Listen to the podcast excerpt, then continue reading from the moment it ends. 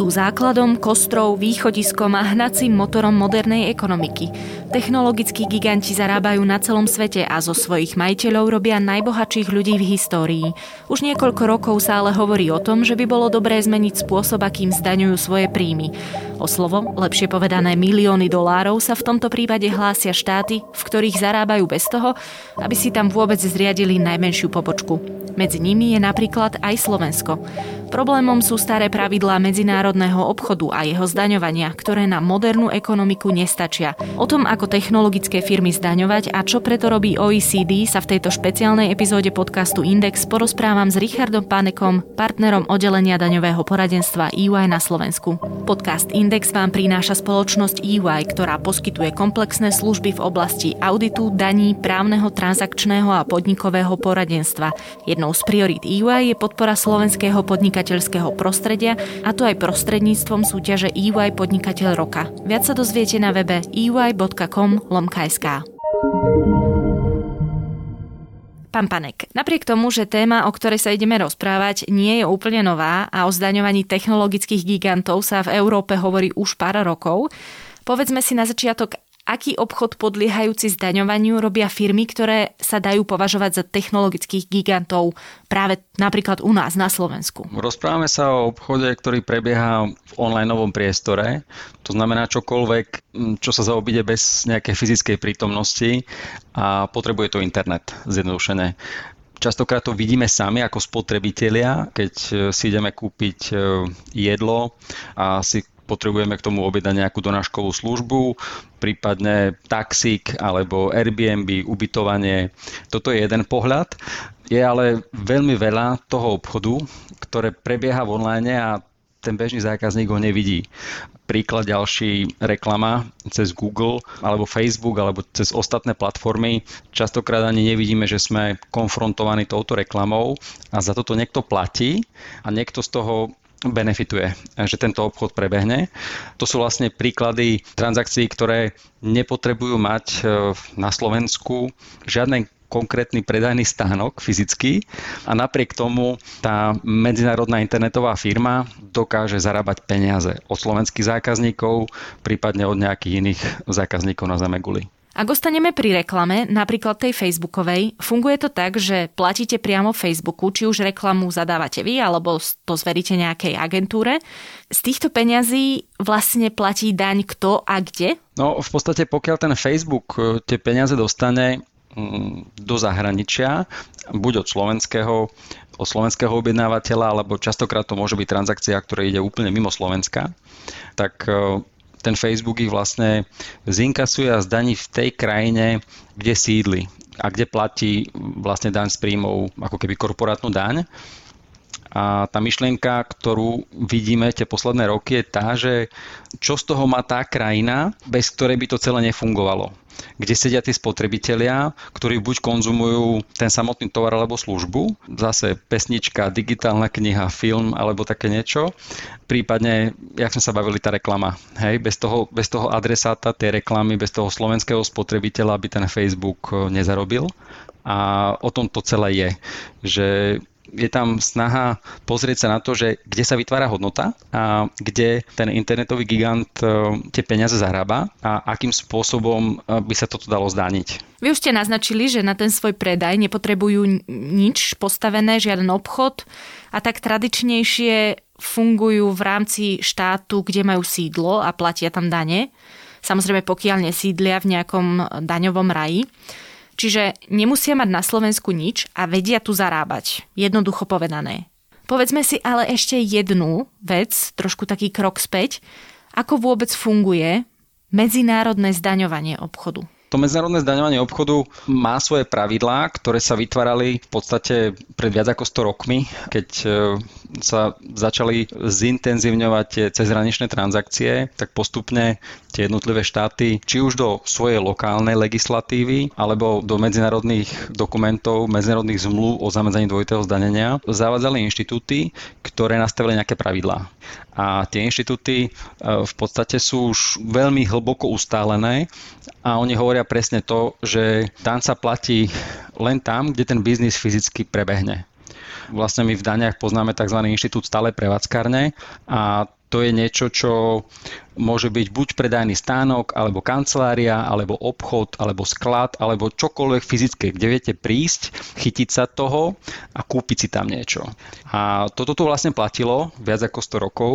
Na tomto sú postavené vlastne tie tisíce medzinárodných zmluv o zamedzení dvojitého zdanenia a v podstate teraz sa tí ľudia škrabu za hlavou, že, že čo s tým, lebo vlastne na základe týchto vecí sa to chytiť nedá. Nedá sa to zdaniť, lebo tá fyzická prítomnosť tam ako keby chýba. Toto vás poprosím ešte trochu skonkretizovať. Ako sa to vzťahuje na našu tému? Ako sa to presnejšie týka toho, o čom sa rozprávame? To medzinárodné zdaňovanie funguje ako lampa na písacom stoliku u vás doma, čo máte. Vlastne keď chcete, aby tá lampa svietila a aby sa dane vyberali, tak vy potrebujete, aby tá lampa bola zapojená do zásuvky elektrickej. Hej? A máte tam dve veci. Jedna je tá vidlica, ktorá je vlastne na tom kábli elektrickom a druhá je tá zastrčka v stene. Tá vidlica to je lokálne slovenské právo. To je to, čo si štát povie, čo chce zdaňovať, čo, čo nechce zdaňovať a to je úplne ten začiatok toho, aby to zdanenie prebehlo, aby sa žiarovka rozsvietila. Dôležité je, čo je v tej stene a či to tam vôjde ako keby do tej zastrčky. A to je vlastne tá nadstavba medzinárodného daňového práva, ktoré hovorí, že aj tie štáty, ktoré sa dohodli, a vlastne my ako Slovensko máme, ja neviem koľko, 70 zmluv o zamedzení dvojitého zdanenia, to sú bilaterálne zmluvy, kde sa presne dohodli, že ako to bude prebiehať a vlastne ten druhý štát, keď ten prvý si to pýta, tak čo mu ten druhý dovolí. A oni keď sa stretnú v tomto, toto slovenské právo a to medzinárodné právo, tak vtedy sa to ako keby do seba zaklapne a vtedy to zdanenie prebehnúť môže. Ako náhle do seba to nezapadne, to znamená, že tá, aj keď ten štát si to pýta, že chce to zdaniť, ale tá zmluva mu to nedovolí, lebo nemá v sebe ten článok, tak to zdanenie nezbehne. A v tomto vlastne e, ten doterajší systém celkom zlyhával, lebo ono to nie je také jednoduché e, toto celé preorať a prebudovať, lebo je to administratívne strašne náročné jedna zmluva sa bežne negociuje niekoľko rokov a to treba zmeniť ako keby naraz, všetky zmluvy. E, v tomto hrajú dôležitú úlohu inštitúcie ako OECD, Európska únia a podobne ktoré vlastne sa snažia toto celé nejak posúvať ďalej, aby to preveril rýchlejšie, lebo e, my v tých daniach bežne vidíme, že ako keby ten biznis ide oveľa rýchlejšie a dane za ním ako keby sa snažia ho dobehnúť a nestíhajú. Len e, tu na v tomto je ten gap e, celkom dlhý. To už je niekoľko rokov. A všetci si to uvedomujú, len zatiaľ e, sa to nikam neposúva. Čiže táto pomerne nová ekonomika sa vyvíja veľmi rýchlo a staré zaužívané pravidlá na ňu nestíhajú. A plus, mne sa zdá, že aj tam boli iné záujmy. Keď sa na to pozeráme na ten, na ten geopolitický vývoj, e, aký tu bol za posledné roky, tak e, sme mali ako keby na jednej strane krajiny, ktoré boli skôr tie krajiny, kde sedeli tí spotrebitelia, vlastne kde sa vytvárala tá hodnota a potom oproti tomu bola v podstate jedna jediná krajina, to sú Spojené štáty americké, kde sedí drtivá väčšina týchto internetových spoločností, ktorí mali iný záujem, pretože oni sa snažili presadiť, že tak, ak to je, to je v poriadku a doteraz tá komunikácia veľmi neprebiehala. Uvidíme, čo sa stane po voľbách a vlastne po zmene osadenstva v Amerike, lebo sú tam nejaké nádeje, že sa to znovu rozbehne. Povedali sme si, ako doposiaľ fungovalo medzinárodné zdaňovanie obchodu, potom sme si povedali, ako tento systém narušil príchod technologických firiem. Uh-huh. Povedzme si ešte, ako na to vlastne zareagovali jednotlivé štáty. Zároveň asi aj vysvetlíme, že čo je tá možno dobrá reakcia, že niektoré technologické firmy zarábajú miliardy dolárov a iné štáty z toho naozaj v podstate nevidia nič, aj keď dalo by sa aj o tom trochu polemizovať, pretože verím, že ten argument by mohol byť, ale však veď my podporujeme uh-huh. napríklad obchod vašich predajcov a oni platia dane vo vašej krajine a my tomu obchodu pomáhame. Presne, ak ste povedali, tam sú ako keby dve vrstvy toho obchodu, ak prebieha. Jedna vrstva je, sú tí lokálni dodávateľia, ktorí vlastne vytvárajú nejakú základnú infraštruktúru pre ten gigant internetový V tých našich príkladoch to boli buď taxikári, alebo majiteľia bytov, alebo tie agentúry, ak ste ich spomínali, ktoré vlastne sprostredkovajú tie biznisy toto všetko zbehne na Slovensku a tá časť tej odplaty, ktorú vlastne dostane ten Slovák od toho internetového gigantu za to, čo spraví, to bez debaty to musí byť zdanené a to je záležitosť vlastne toho slovenského podnikateľa. A je to niečo, čo tej ekonomike pomáha, lebo vlastne nejak prináša ten nový dynamický prvok. Nad tým je ale ešte dosť veľká časť peňazí, ktoré ten internetový gigant zarobí. To sú peniaze, ktoré odtečú. Oni buď vyjdú zo Slovenska, alebo pôjdu nejak z inej strany, pokiaľ sa jedná o nejaké väčšie dohody. A práve táto časť nie je zdanená na Slovensku a ona by ani nemala byť celá zdanená na Slovensku. Tá diskusia je o tom, že nejaká časť hodnoty, ktorá súvisí s tým Slovenskom, by mala byť zdanená na Slovensku a ako ju vypočítať a ako sa k nej dostať. Áno, veď keby to nemala byť e, len časť, tak by napríklad Facebook v Spojených štátoch zdaňoval len zisk, čo urobí tam a to asi tiež nie je úplne najspravodlivejšie. Áno, je to, je to veľmi zložitá otázka, že jak sa k tomu postaviť. A sú tam nejaké rozbehnuté vlaky, OECD má to rozpracované, išli vlastne tým konvenčným spôsobom, že zmeniť ten systém celosvetového zdaňovania, konkrétne sa bavíme o tých zmluvách o zamedzení dvojitého zdanenia, už sa im to raz podarilo, tam zbehla taká menšia revolúcia, že im sa podarilo v priebehu relatívne krátkeho času jedným ako keby výstrelom naraz aktualizovať niekoľko tisíc zmluv o zamedzení dvojitého zdanenia a to sme predtým doteraz nikdy nevideli, takže už sa to naučili.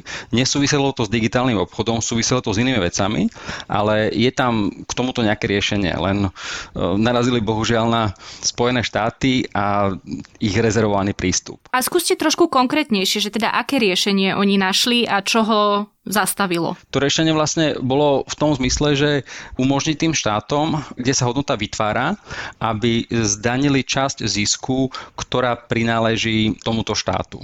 Aby tam proste bolo možné tomu štátu zdroja si vyalokovať nejakú časť hodnoty a ten zisk, ktorý sa vzťahuje na tú aktivitu na tom danom štáte, aby ten štát si tu mohol zdaniť. Ono je to zložité v tom, že ako to vypočítať, že koľko je tá správna časť, hej, a zároveň ako zabezpečiť aj to, aby tá zahraničná firma vôbec bola ochotná to robiť, lebo tým, že to nemá žiadne zázemie, ťažšie sa chytá. A hlavne ani s tým neviete bojovať, lebo čo poviete? Dobre, tak my zakážeme Facebook v našom štáte? No asi ťažko. No jasné. Ale to bol ten pohľad OECD, že ideme sa takým tým bežným konvenčným spôsobom pozrieť na to podnikanie. Podnikanie ako keby zisková, ziskotvorná vec. To znamená, že chceme vidieť ten zisk, rozdiel medzi výnosmi a nákladmi, nejakú časť si z toho ako keby vykolikovať, že je v tej krajine, kde sa ten zisk vytvoril a tam sa aplikuje zrejme asi bežná sadzba pre zdaňovanie firiem, v našom prípade by to bolo 21% a toto by ten štát dostal. To bol ten, eh, by som povedal, jeden pohľad, ktorý sa snažili pretlačiť ľudia z OECD a nedarilo sa im. Oni komunikovali, ale nejak sa to neposúvalo. Ono v podstate na nich sa spoliehalo, ak sa nemýlim aj Francúzsko, ktoré bolo v ostrom konflikte so Spojenými štátmi práve pre uh-huh. zavádzanie tejto dane, ale keďže OECD nebolo úspešné, tak Francúzsko do toho no, išlo presne. samo. Ako, tam už potom skončila trpezlivosť tých väčších krajín. Francúzi boli medzi prvými, ale momentálne sa to vlastne roztiahlo v rámci Európy do veľa ostatných krajín veľkých. Veľká Británia, aj keď tí už nie sú súčasťou EÚ, Taliansko, Španielsko, nejaké krajiny zo Škandinávie, v našom okolí Poliaci, Maďari, Češi to pripravujú takisto. A vlastne ten ten alternatívny pohľad, taký ten pohľad nahnevaných ľudí, kde zlyhala ako keby tá, tá prvá správna voľba, je ten, že pozrieť sa na to z opačnej strany, koľko peňazí oni, tie internetové spoločnosti, v hrubom, to znamená tie výnosy, v hrubom zarobia z tej ktorej krajiny, to sa dá vypočítať. A nezaujíma ich zisk, ich zaujíma len ten obrad, len ten výnos. A vlastne aplikujú tzv. Digital Services Tax, dan z digitálnych služieb, dan z digitálnej reklamy. Tých názov je strašne veľa, lebo tých konceptov je veľmi veľa. Každý si ako keby vymýšľa svoj vlastný ale v čom sa zhodujú je, že nepozerajú na ten zisk, oni sa pozerajú len na obrad a na ten aplikujú samozrejme výrazne nižšie percento tej daňovej sadzby. To znamená, že... Lebo to je vyššie číslo. Áno, a nie sú toto bežné, čo vidíme u nás, tá 21. Im stačí 1%, 2%, 3%, niektorí 5, niektorí 7 a, a v podstate ako keby si to zjednodušili a povedali, že OK, vy tam máte nejakú ziskovosť a my nevieme akú, ale nám stačí len toto malinké zrniečko z toho vášho veľkého obratu a budeme s tým spokojní. Toto sa samozrejme nepáči tým internetovým spoločnosťam a nepáči sa to ani tej ako keby väčšej daňovej komunite kvôli tomu, že to popiera také tie základné princípy zdaňovania. Že ako keby je to veľké zjednodušenie. A je to také trošku ad hoc, nie? Že kto si, každá krajina si povie vlastné no, percentíčko, ktoré tak. absolútne nekorešponduje s miestnym daňovým systémom a legislatívou Hej. a je to naozaj také um, vyťahnuté, ja neviem, z nejakého klobúka, ako nejaký kúzelník. No, ono to asi bolo aj prejavom toho zúfalstva, že bola tam veľká snaha z viacerých strán a to už bolo ako keby reakcia na to, že vlastne nikto sa nechcel rozprávať, hlavne tie Američania teda. A, a nakoniec pristúpili k takémuto extrémnemu kroku. E, sú krajiny, ktoré zatiaľ to neaplikujú úplne natvrdo, že vlastne majú prijatú tú legislatívu, ale nechaj, nechali ako keby len zamrznutú. Hej. Buď tam dali nulové percento dane, alebo tam dali odloženú účinnosť, že zatiaľ je to len v texte, dá sa s tým pracovať, dá sa o tom komunikovať, ale nie je to už také, že by si hneď pýtali tie peniaze. Súvisí to presne aj s tým, že sa vlastne e, konali americké prezidentské voľby a vy už ste to naznačili, že teraz sa tak trochu spoliehajú na to, že s Bidenom sa bude ľahšie vyjednávať povedať? Hej, ako teraz sme zachytili aj vlastne v médiách rôzne správy, či už nemeckého ministra financií alebo aj ostatných predstaviteľov významných ekonomík európskych, že dúfajú ako keby znovu otvorenie týchto komunikácií, lebo jedine cez tieto komunikácie by sa mohol nájsť ako keby ten spravodlivejší model. Lebo tieto reakcie týchto individuálnych digitálnych daní oni no nie sú dobré ani pre tie internetové giganty. Vlastne tí už tie svoje reakcie ukázali, že vlastne to idú nejak premietať do tých poplatkov za služby. To znamená, že v konečnom dôsledku si to asi odnesie ten koncový spotrebiteľ, ktorý budeme ako keby vyššie ceny týchto internetových produktov a zaváňa to dvojitým zdanením a viacerými vecami. Takže ten terajší stav určite nie je dobrý, nehovoriac o tom, že musí to byť obrovská administratívna záťaž teraz sledovať pre tie internetové spoločnosti naraz, ja neviem, 40-50 štátov, ktoré to majú každý po svojom.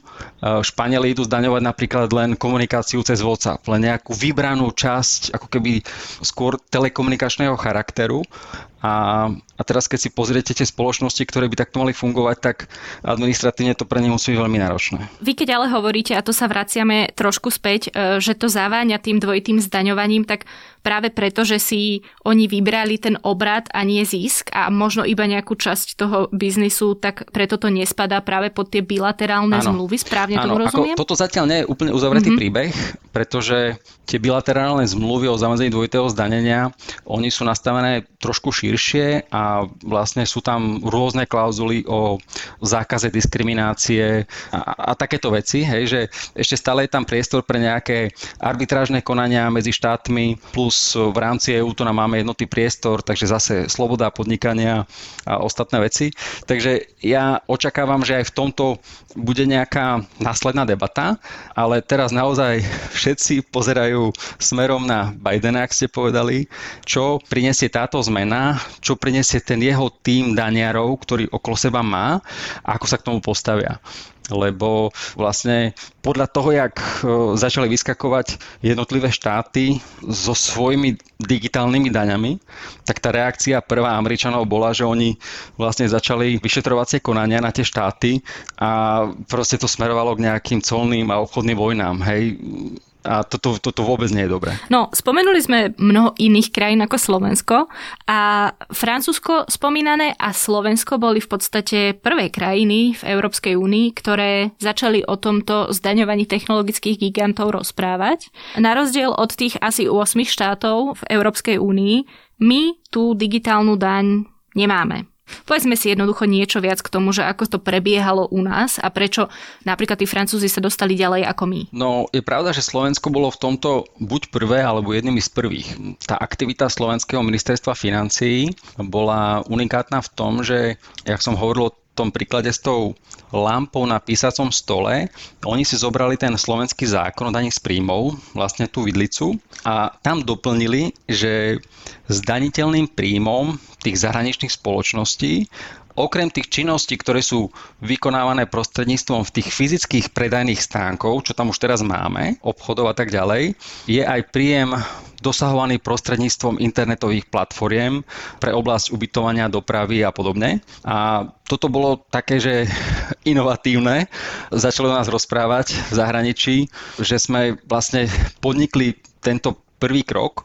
Akurát tam chýbala tá druhá časť, pretože Slovensko je súčasťou medzinárodného priestoru, je viazané tými zmluvami o zamedzení dvojitého zdanenia a vlastne toto bol ten chýbajúci článok. To znamená, že my to v našom zákone máme, akurát e, vlastne takmer všetky zmluvy o zamedzení dvojitého zdanenia nám neumožňujú zdaňovať zisky zahraničných spoločností, ktoré tu na Slovensku dosahujú prostredníctvom týchto platformiem. Takže tento ako keby zámer vyšumel, a možno, že to bolo aj ponaučenie pre tie ostatné štáty, ktoré išli k tým drsnejším krokom založeným na obratenie na zisku. Na tom sa poučili možno iné štáty a poučili sme sa na tom vlastne my. Deje sa aktuálne niečo, čo by smerovalo k nejakému úspešnému modelu, ktorý zabezpečí spravodlivé zdaňovanie technologických gigantov u nás? No ono to nie je také jednoduché, lebo Slovensko je malá krajina na to, aby dokázala zmeniť ten medzinárodný systém. V tomto e, ja si myslím, že je dôležité, aby sme boli súčasťou tých rokovaní, ktoré povedie OECD, ak sa to ako keby znovu rozbehne. A tam vlastne sú tie ako keby dva modely. Buď sa to zasekne, Američania povedia, že nie, nehráme, vlastne robte si, čo chcete a my uvidíme, že ako na to zareagujeme. Ak chcete mať digitálnu daň, tak e, my sa k tomu postavíme nejakými svojimi e, recipročnými opatreniami to bolo taký ten konfrontačný postup. Ja si myslím, že pre Slovensko je zrealizovateľný. Momentálne to už má skoro 10 štátov EÚ, ďalších 5 alebo koľko to má rozbehnuté. Oni by vedeli vlastne zreplikovať to, čo tie štáty majú, kľudne aj ten český model a vlastne začať s tým. Ak by sa Američania k tomu postavili konštruktívne a ako keby znovu sa zapojili do tých rokovaní z OECD, tak e, vznikne zrejme ako keby nejaký nový globálny model pre tieto internetové obchody. OECD je v tomto už ako keby dosť popredu, takže oni už majú konkrétne veci, ktoré sú napísané. Tam je len dôležité, aby to prešlo cez tie americké hlavy a aby sa našiel ten kompromis. Vlastne aj samotné internetové spoločnosti, Apple alebo myslím, že aj ostatné sa vyjadrili, že ten terajší stav je pre nich určite veľmi zlý a im záleží na tom, aby sa tam našlo nejaké kompromisné riešenie. Mm-hmm. Práve to som sa aj chcela opýtať, že či sa nemôže stať, že by to celé stroskotalo aj tak na tom, že si vlastne jedna strana povie, že no, ale vlastne veď vy na nás aj tak nemáte absolútne žiaden dosah. Lebo tá vynútiteľnosť je naozaj Z tej strany tých jednotlivých štátov asi malá. Lebo to už sme si povedali, akože čo no, môžu urobiť? Uh, hej, ako slovenského daňového úradníka do Ameriky nepošlete, hej, že by išiel e, vymáhať e, daň. Vlastne... Aj keď listy už písali, listy už písali. To je pravda, to je pravda. Ako, je, je pravda, že tie, tie, tie firmy vlastne dostali od vterajšieho prezidenta finančnej správy uh, nejaké soft warning listy o tom, že uh, Slovensko tu na niečo také zavádza. František Imrece to bol nie? Áno, áno. Mm-hmm. A vlastne, e, a že ich povzbudzujú k tomu, aby sa to zaregistrovali, tie stále prevádzkarne, aby vlastne pomohli ako keby dosiahnuť tento účel. ale ja zatiaľ neviem o tom, že by nejaké, nejaké konkrétne aktivity tam zbehli a hovorím, to narazilo vlastne na tie medzinárodné zmluvy, ktorými to neprešlo vtedy. Vlastne skôr ten postoj bol taký pasívnejší, ale ja si myslím, že ak by išlo o to, že, že ako sa k tomu dostať, tak ehm, slovenská finančná správa, ale aj, aj bežne akože finančné správy v, aj v iných krajinách majú pomerne široké možnosti. Oni dokážu do toho vtiahnuť banky, dajme tomu lokálne, ktoré vlastne vykonávajú tie transakcie od tých e, ľudí, od tých spotrebiteľov v tej krajine, jednak aby spolupracovali, dodávali tie informácie a prípadne aj nejak inak ako keby napomáhali k tomu, aby tá daň bola vybratá. A tým, že tie globálne spoločnosti sú, veľká väčšina z nich naozaj na burze, auditované, pokiaľ sa uzavrie, že tá digitálna daň je legitímna a je ako keby z hľadiska tej právnej nárokovateľnosti v poriadku,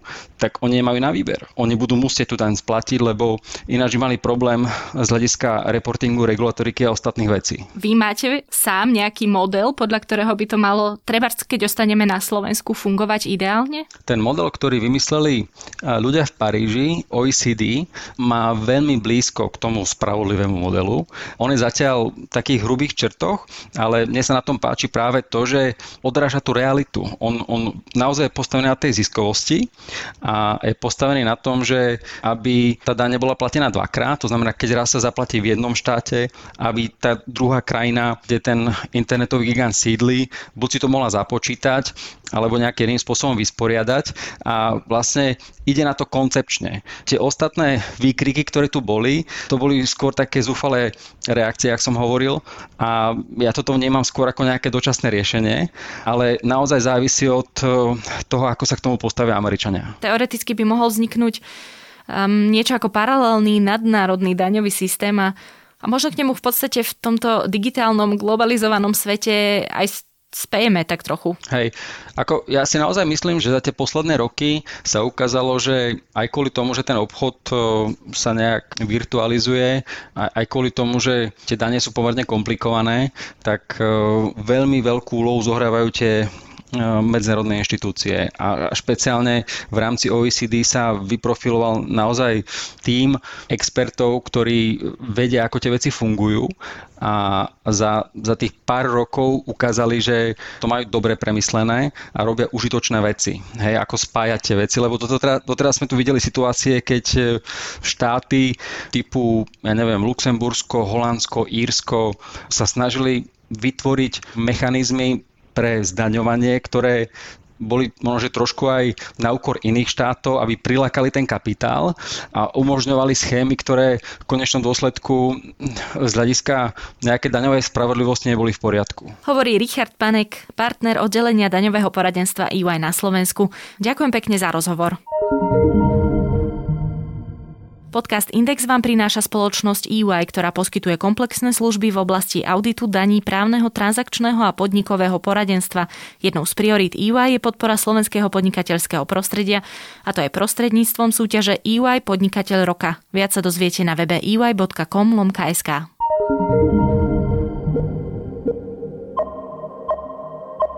Počúvali ste špeciálnu epizódu podcastu Index. Moje meno je Nikola Bajanová. Podcast Index nájdete vo všetkých svojich mobilných aplikáciách, ako aj na platformách Google Podcasty, Apple Podcasty alebo Spotify. Ak mi chcete poslať pripomienku, môžete tak urobiť na nikola.bajanová.zme.sk alebo podcastindex.zme.sk. Rovnako sa môžete pridať do nášho podcastového klubu denníka Zme na Facebooku alebo zanechať komentár pod jednotlivými epizódami podcastu Index.